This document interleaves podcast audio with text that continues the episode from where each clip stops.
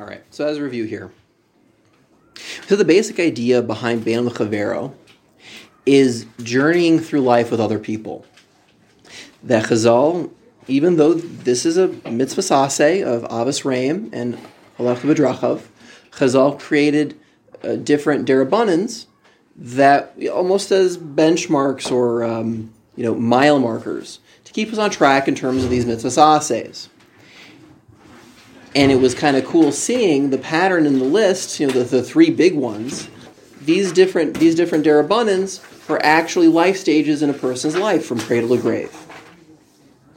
So the whole idea of being with people means that we accompany them on their journey in life. And even though I wasn't giving ta'amei mitzvahs or, or anything of the sort, I was definitely presenting this idea that these these social mitzvahs, these Bein Adam Lechavero mitzvahs, they provide functionally stability and trust.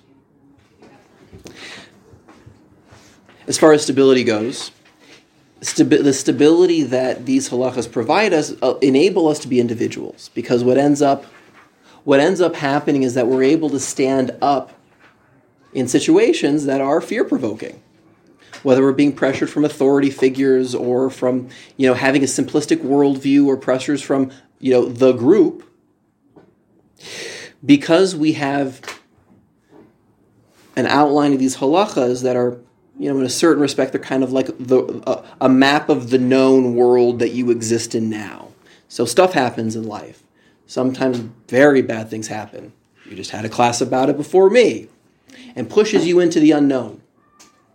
Whenever you're in the unknown, you're going to have a fear response. That's what the emotion does.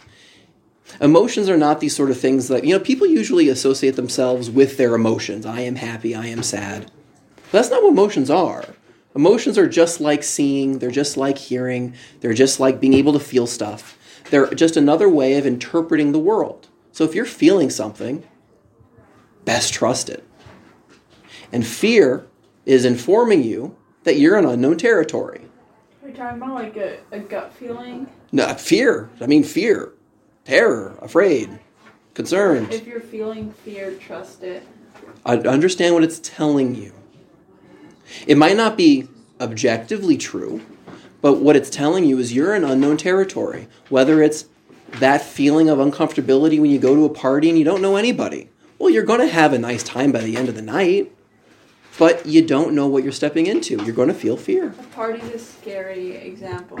Yeah, Yeah, it's gonna too have an extreme. Too ext- oh, really? That's too extreme? Yeah.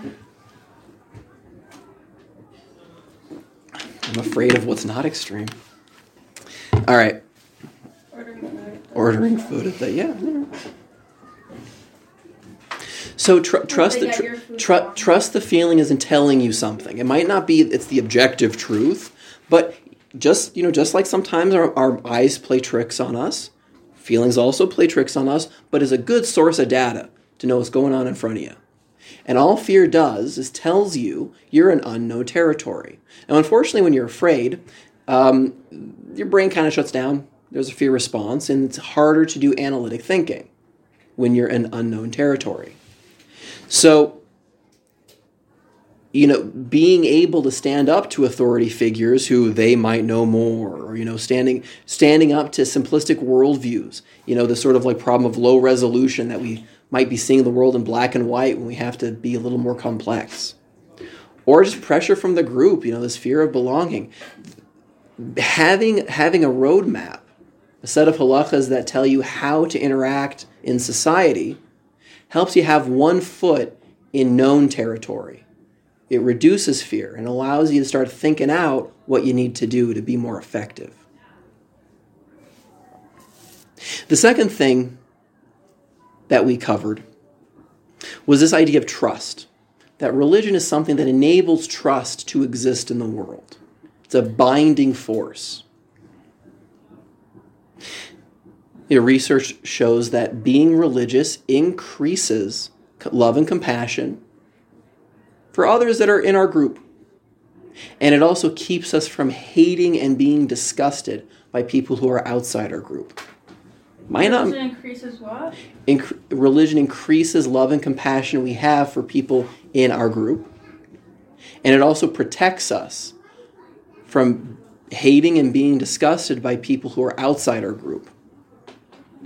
Which is an interesting point. It does, religion never makes you love people on the outside. It like gives you the, the chance to make that choice. the very least, you ain't hating them. And you can make a free will choice to actually say, you know what, I want to join your group. Might be a group of two. You make a new friend. But you get this choice. I talked about the new atheists, people like Richard Dawkins and Sam Harris, that view religion from this uh, evolutionary lens as being a parasitic byproduct of other stuff. And that it's wasteful and it runs society to the ground and we waste money and it's just a bad thing. But unfortunately, their views don't actually line up with psychological and sociological research. What's been found is that being religious actually causes people or encourages people to be more open to invest their time and money in their community and to invest in charities that are even having nothing to do with their community. I think, like, you know, in, in America, the Jews, you know, as far as charity goes, donates more money to non Jewish organizations like the Red Cross than the rest of the non Jews living in the United States. On top of all the dues they're paying to their shul and all this other mishigas. Leading a religious life actually reduces mental illness, depression, anxiety, and personality disorders. Strengthens your immune system. You actually get sick less and you don't die sooner. So things like cardiovascular problems are a lot less prevalent. Things like dementia are a lot How less prevalent. possible? Yeah. Go through the research. If, if you're interested, I'll, I'll give you a reading list. But yes, it's possible. I'm also curious. Yeah, yeah. Well, what's influencing it? Um, it's not exactly clear. Um, it- at, the, at the bottom line, seems to be though this idea of trust, creating creating uh, trust between people and binding people is really really good idea.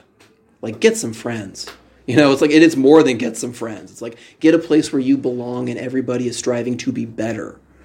You know, any religion is more or less trying to do that, to transcend your nature and be better. So, like, something about trying to be better actually is good for you on a biological level. It increases life satisfaction, reduces suicide. Like, that's what religion offers. Now, again, I'm not giving ta'amei mitzvahs. I'm not trying to say these are the re- this is the reason to be religious uh, necessarily, but it's really uh, an important part of making that assessment. It's like, what do you get? At the very least, the new atheists need to go back and do better research. That's, that's the argument I'm making. And even that is it's worth worth kind of. You guys ever read the Kuzari? No. Get it? He's really interesting. Italy, is he? Uh, he the Kuzari he was from he was one of the he was one of this the Sephardim. He was Spanish, and he is amazing. Um, they have it in English, big thick book. It's worth reading, and it's very unique amongst all the Sephardim because generally speaking, the during uh, you know during the, the golden age in Spain, all the Rishonim were more like rationalists, you know, Aristotelians and all this sort of stuff. The Rambam, Ibn Ezra, all these guys, but um, he he's not. And so he actually gives a really neat, interesting perspective on religion, which is more experiential. And in different parts, he, he offers proofs for the existence of God, but they're not classic proofs. He's not proving the prime mover or the first cause and all that stuff. He makes the argument religion's pragmatic. It actually makes your life better, so maybe it's truthful. Check it out. Like, it's all true proof, like everything's still valid. valid. Fairly, yeah. I mean, he, he gets more metaphysical, but it's like this is the same argument. This, the structure I'm giving you is the same type of argument he gives. So maybe it is a proof for the existence of God. Okay. So today we're gonna we're gonna move on to the other the other side of Bein Adam Lechavero. Again, taking from Rav Hirsch and the Malbim, we're kind of looking at halach in general, but more specifically, Bein Adam Lechavero as having two parts. the Har Sinai part, the revelation part, which is what we covered. That's what we did the last two classes. What we're moving into is the second part of Bein Chavero is the instinct, or you know, the human heart of the whole thing. It really boils down to what role does the seichel have? Normal human intelligence. What role does that have in creating new halachas? Because being people, we're actually really good at being people. There's a there's a deep chachma in being a person that we can draw from to generate halacha. So there's three parts to this guy. To the safe one? To to this more instinctual, the role the human heart has to play in halacha. There's three aspects to it, and we're I think as the classes are going on, we're we're going to be doing a bit of a halachic turn turn in the sense of getting more um, halacha So we have three halachic principles I'm going to be throwing at you now. The idea of pshara, the idea of lifnim mishuras hadin, Can you spell these on the board, please? Yeah, yeah, I will. So I'm throwing at you Pshara, Lifnim Mishuras Hadin, and Seichel Yashar. Pshara, Compromise. compromise. The actual etymology of this word, Pshara, means not too hot, not too cold. It's hmm. cute. So, what place does compromise have in divine law? That's a funky one. Because, I mean, in one sense, Pshara is kind of like fuzzy logic. We're kind of stepping outside of divine law, which is very orderly, very straightforward. And we're trying to hold life complexity, how to live with people. It's, it's you know, in a, in a way where you have enough flexibility where you can continue living with people. I mean, the idea with all these three concepts is this interplay between you have to be orderly, but at a certain point you become too rigid. You have to be flexible, but at a certain point you're one of these, you know, live your own truth people. That's too much.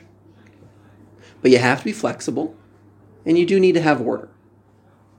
Strike a balance between these two. So That's we're Shara? they're all these three concepts are playing with those two those two general ideas.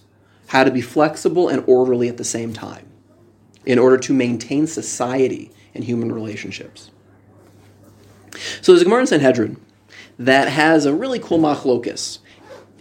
Can one seek a pshara in Din? And usually you don't have such dramatically different views in halacha. You know, in when you're when you're when you're going through Shas, like you do, any machlokus you want to make into a platypus. Is this a bird or is this a mammal? It lays eggs, but it has hair.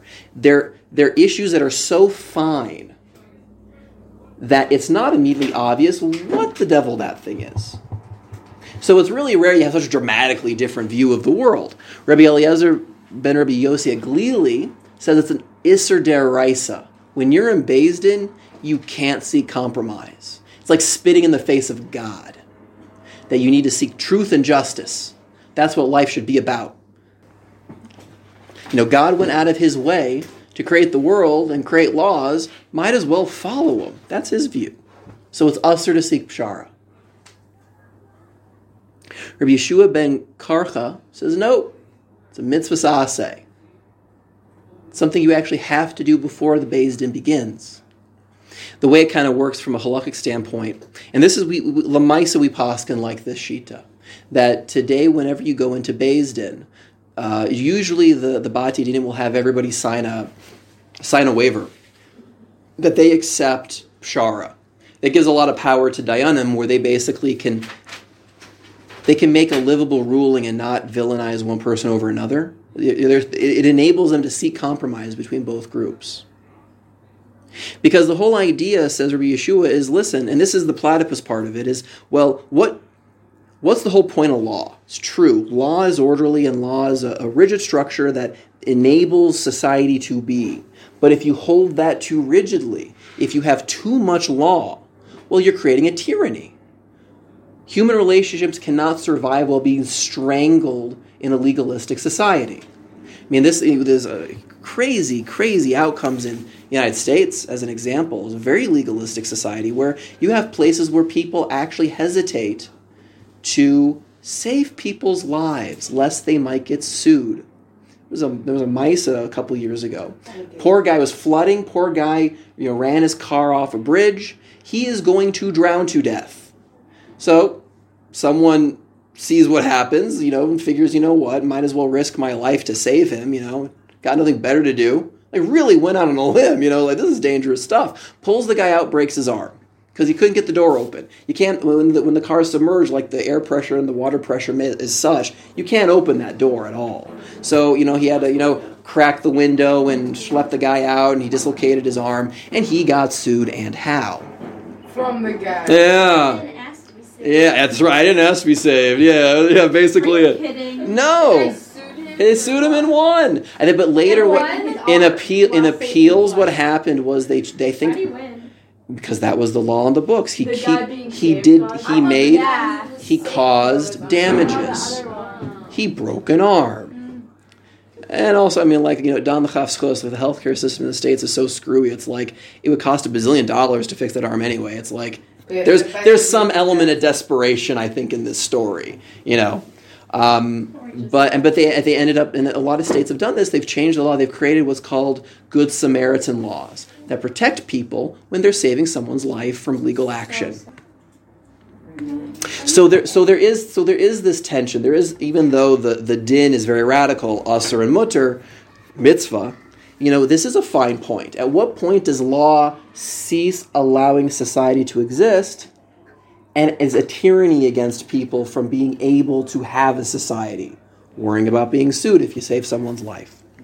So, an idea, that, an example of, of this sort of case, you know, my my Rav Rav Berkowitz, you know, he in his Beis Din, they had a he had a really interesting case. It was a couple that they it was their second marriage, and you know they didn't want to have such a big marriage. They only invited a couple guests. They, di- they didn't have so much money anyway, and but they were really popular. They were really really popular in the community, and it was like the way they met each other was really neat. Also, it was like there was a lot of backstory to this, where everybody and his brother showed up to this wedding. Like hundreds, a couple hundred people ended up showing up. So the caterer near has a heart attack because like he pres- he like prepared like you know 25 50 plates and an army is descending on this wedding. So and he- so he thinking, you know, well, maybe there was an oversight. Maybe they underestimated. Maybe they ended up inviting more people than they told me. We need to get these people food. So he sent his workers out to other other wedding halls here in Yerushalayim and got a whole bunch of food, brought it back in, and and and uh, gave it to all the guests. Great wedding. Everyone had a good time, except the couple at the end of it when they got the bill. Yes. Now we have now we have a monetary case to adjudicate. Halacha lemaisa, they were in the right. If they had chosen not to take on a pshara, they would had to have paid nothing. Who is it? The couple. The couple, they were in the right. But like I said, there were a lot of other factors that were, again, more fuzzy logic. You know, the caterer was not trying to cheat them. You know, he was known to be a, a good, upstanding guy. You know, that just wasn't his character. There was a lot of reason to assume, man, he really had good intention to, you know, make this wedding Yeah, a good out of his wedding. He went out of his way, and so there was a lot of there was a lot of maybe they he didn't get the message. I mean, it's kind of weird. You're ha- it's, it's it's an unusual circumstance. You have a wedding, and you're thinking only fifty people are coming, and a bazillion people show up. So it's like it makes sense to think I must have missed something. It must be this is who should be showing up. So they were offered pshara, and what ended up happening was, you know, he did not make a profit, but the couple paid cost, which it's pretty cheap. I mean, the the hike the hike in price is a lot, so it wasn't so much out of their pocket, and he didn't come away with a financial loss, and they left friends.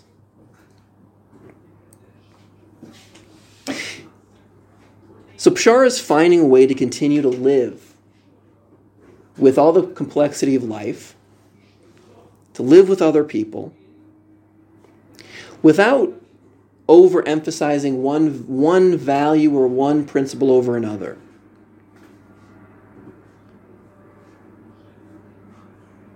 It's a compromise. What do you mean by overemphasizing? Well, because if we emphasize the value of fair, well, that's unfair, or what they're owed, the value, the, the value of of what is owed to you. They were they were they were owed only what they had paid for, and by golly, they shouldn't pay any more. But that value has to ignore neighborliness. It's like doesn't matter if you're my neighbor, I'm not paying you that. I don't care how much money you lost. So those are two values competing, and if you choose one over the other, like you're really choosing one over the other. There is a loss there. So Pshar is trying to take a little bit from every value, trying to put together neighborliness and friendliness, and and yes, what people are are owed them, and you know respecting property, but also taking into consideration intentions. That's Pshara.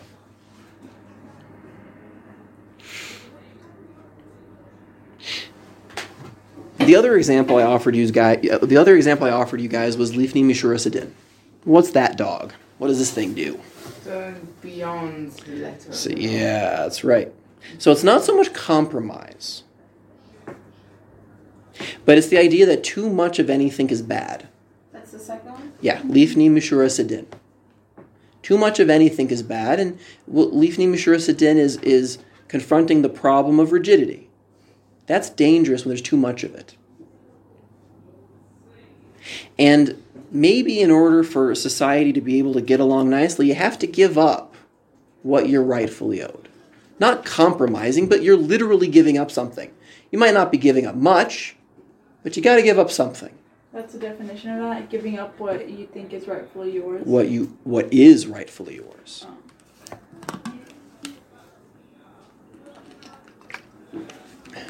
This this kind of gets into the whole idea of hierarchies in society. You know, we, we have to have hierarchies in order to function as a society. Things have to be rigid to a certain extent. You need to have laws.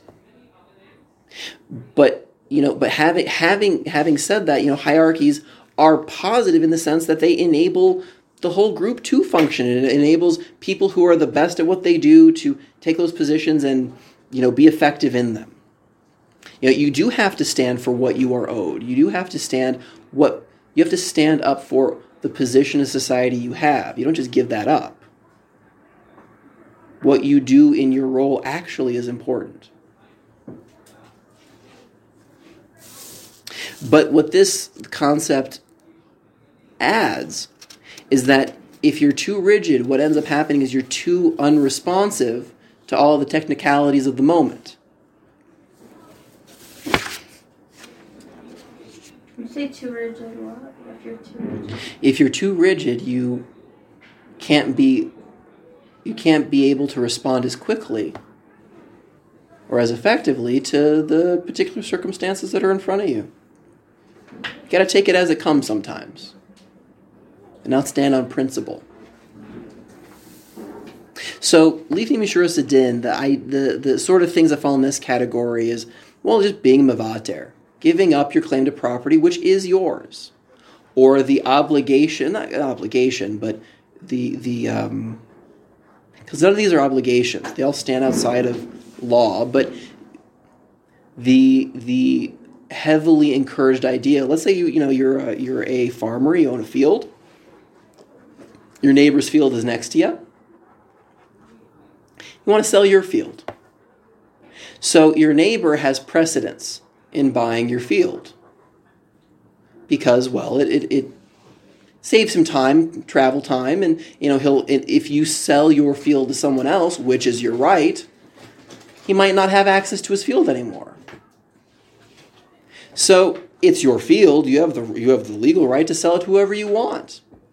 But you should have in mind what what what would benefit other people more in this more um, compassionate sort of way of thinking. So your neighbor has has has kadima, he has precedence to buying that field. This is a funny one. Returning lost objects. There are certain people that it's un, it's beneath their dignity to return a lost object. It's machlokus rishonim.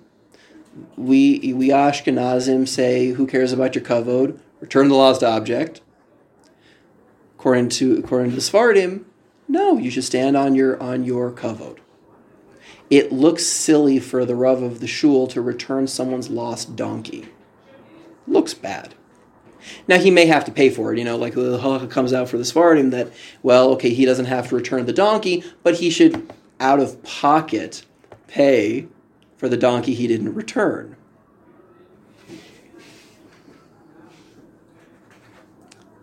That's lifnim mishuras hadin, paying for the donkey because it didn't make sense, according to your stature in life, to be schlepping this donkey all across town. Another one is returning a lost object after the person's given up all hope of ever getting it back. Yeush. When someone gives up, uh, you know, you know, you know that you know that little Billy lost his million dollars, and you picked it up, and you know it's his, but he gives up hope ever finding it ever again. According to halacha, it is yours. You are now a millionaire, but you know whose it is. Halacha does not obligate you to return that million You dollars. just notify the person. No, it's yours. He gave up hope. You found an ownerless object. The halacha is you just became a millionaire. But he was holding it the whole time until he gave up looking for it. So that's He gave up you. Well, yeah. There's there's other. You, you came into your possession after he gave up hope. That would be the little. Yeah, detail. they came into Yeah. possession while it's still Yeah, yeah, that's a problem. Yeah, that's a problem, right, yes. that it's his. No, no, right, yeah, yeah. Also But waiting you, for him to lose hope. yeah, yeah. You can't do that. Yeah, that's that's criminal. How do you Yeah, even okay, measure that's what I the thought. hope? Like, how do you know he fully gave up? Like if you would then go and take out a new loan, let's say he took out a loan. Something like that. He took out a new loan, or, or says verbally, "Man, I lost that million dollars. It's gone. I can't believe it." He makes a verbal declaration. So you, would You know have what to his wait for intentions that. are. You know how he feels about that million dollars. And honestly, if you lost a million dollars, I- don't think it takes so long for you to give up hope. It's like wherever that is, someone else is someone else is no. It's like wherever it is, someone else is spending it. Oh yeah. You know, you might you might dislike you lost the million dollars, and you'll dislike it till the day you die. But whoever found it is having a good life. Like that's you gave up hope. So, according to Lifnim Mishuras Hadin, is you should you as a good person should return that million dollars. The last one's a funny one. The last example I have here is forcing someone rich to give tzedakah. To forcibly force them. Give them a little whack. Come on, man. You haven't given tzedakah since forever, and you have you just found someone else's million dollars. Why aren't you giving tzedakah? So there's a, there's an interesting principle in halacha that whenever you have in the text the promise of what you're going to get in Devarim, it's, it, it explicitly says if you give tzedakah, well, your life is going to be great. So in the halakhic system, whenever you have been given a motivation, the courts can't give additional motivation. Well, in this case, Lifnim Mishuras Hadin actually empowers Din to be a little pushy. Not as pushy as they would usually be in other things that they would be pushy in. But they can be pushy and encourage this guy to start giving more tzedakah. You say that again? So let's say when the Torah says like you'll live a long life, you tzedakah, like the Beit Din can't really say. They can't force you to do it. They'll say you're a bad guy, come on, give me a break. But they can't physically force you. I mean, there's certain things like, you know, depending upon which Rishon uh, you're adopting, I mean, Din can get pretty forceful. You know, it's not it's not just they smile and say, "Come on, be a sweetheart." Like it can get pretty it can get pretty pushy.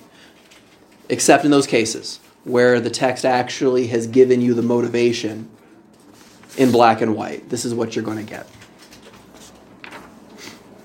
So these are all great ideas. They encourage us to be, like I said, still maintain order, but be flexible, to live in harmony with other people. But the problem's deeper than that. Because from a psychological perspective, we are constantly facing something called a confirmation bias. We are always going to think we are right all the time. Is this still under Lifnei? Yes, these these two Lifnim Mishuras Hadin and Pshara. These aren't just nice ideas that make us better people, but it's actually solving a problem. It's solving a big problem. Because we are we are psychologically built to always think we're right. What about really guilty people? That's it. That's e- well, even guilty people is going to manifest differently. There's going to be certain things they're guilty about, and other things not.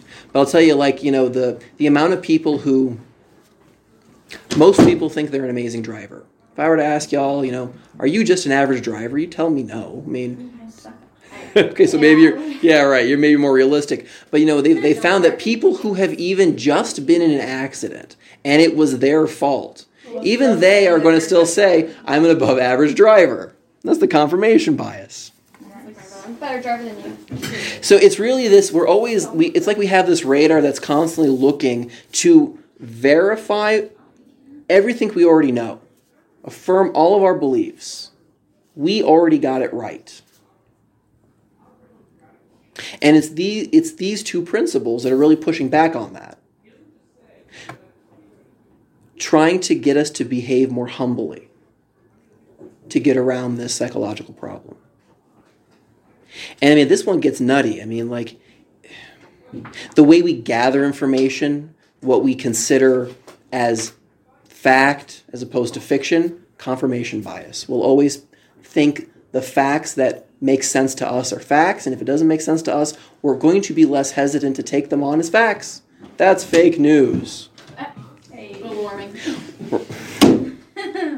Warming. we're always going to have an atia towards whatever we learn if it's if it conforms to what we want what we desire we're going to take that information as being more accurate even if it's not.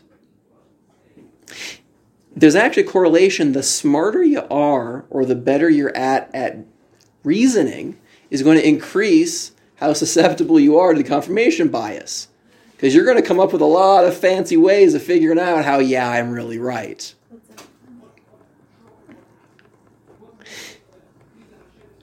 a part of this also is well sometimes you're confronted with ambiguous information. And you have to choose is this good or bad? Well you're not going to do it objectively you're just going to choose whatever you think whatever conforms to everything you've already ever known. So it's like there's there's layer after layer after layer of resistance to seeing things we've never seen before to buying into things that we've never considered. Even something as simple as the things we things we learn earlier in life, we give more credence to. You know, this this comes out in life with you know the teacher problem. You know, you're, you're having a you're having a fight with a with a with a friend. You know, and well, okay, whoever gets the teacher first is going to win. You're going to convince you know if you get to the teacher first, chances are the teacher is going to buy your story is much more likely than if you came second, and that's statistically true. Get, get to the teacher first, man. That's also confirmation bias. What we learn first has precedence.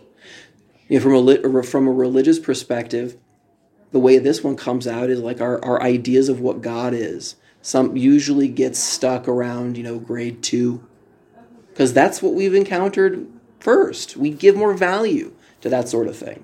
So most people, and it's not like it's not that they're dumb. It's not that they're not thinking. It's just this is just a natural part of life. We have confirmation bias, and we just value what we learned when we were much younger than what we learn now. It's harder to overcome thinking habits.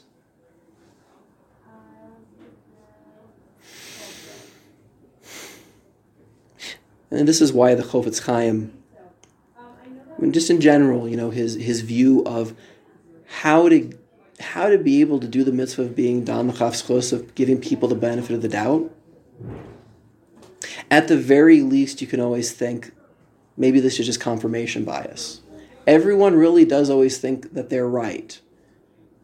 Now, what the person's doing, it might be wrong and horrible, and that, that's not the point. You don't you don't naively give people the benefit of the doubt, but you can assume at the very least people have good intentions, whatever they're doing, no matter how misguided or silly it might be.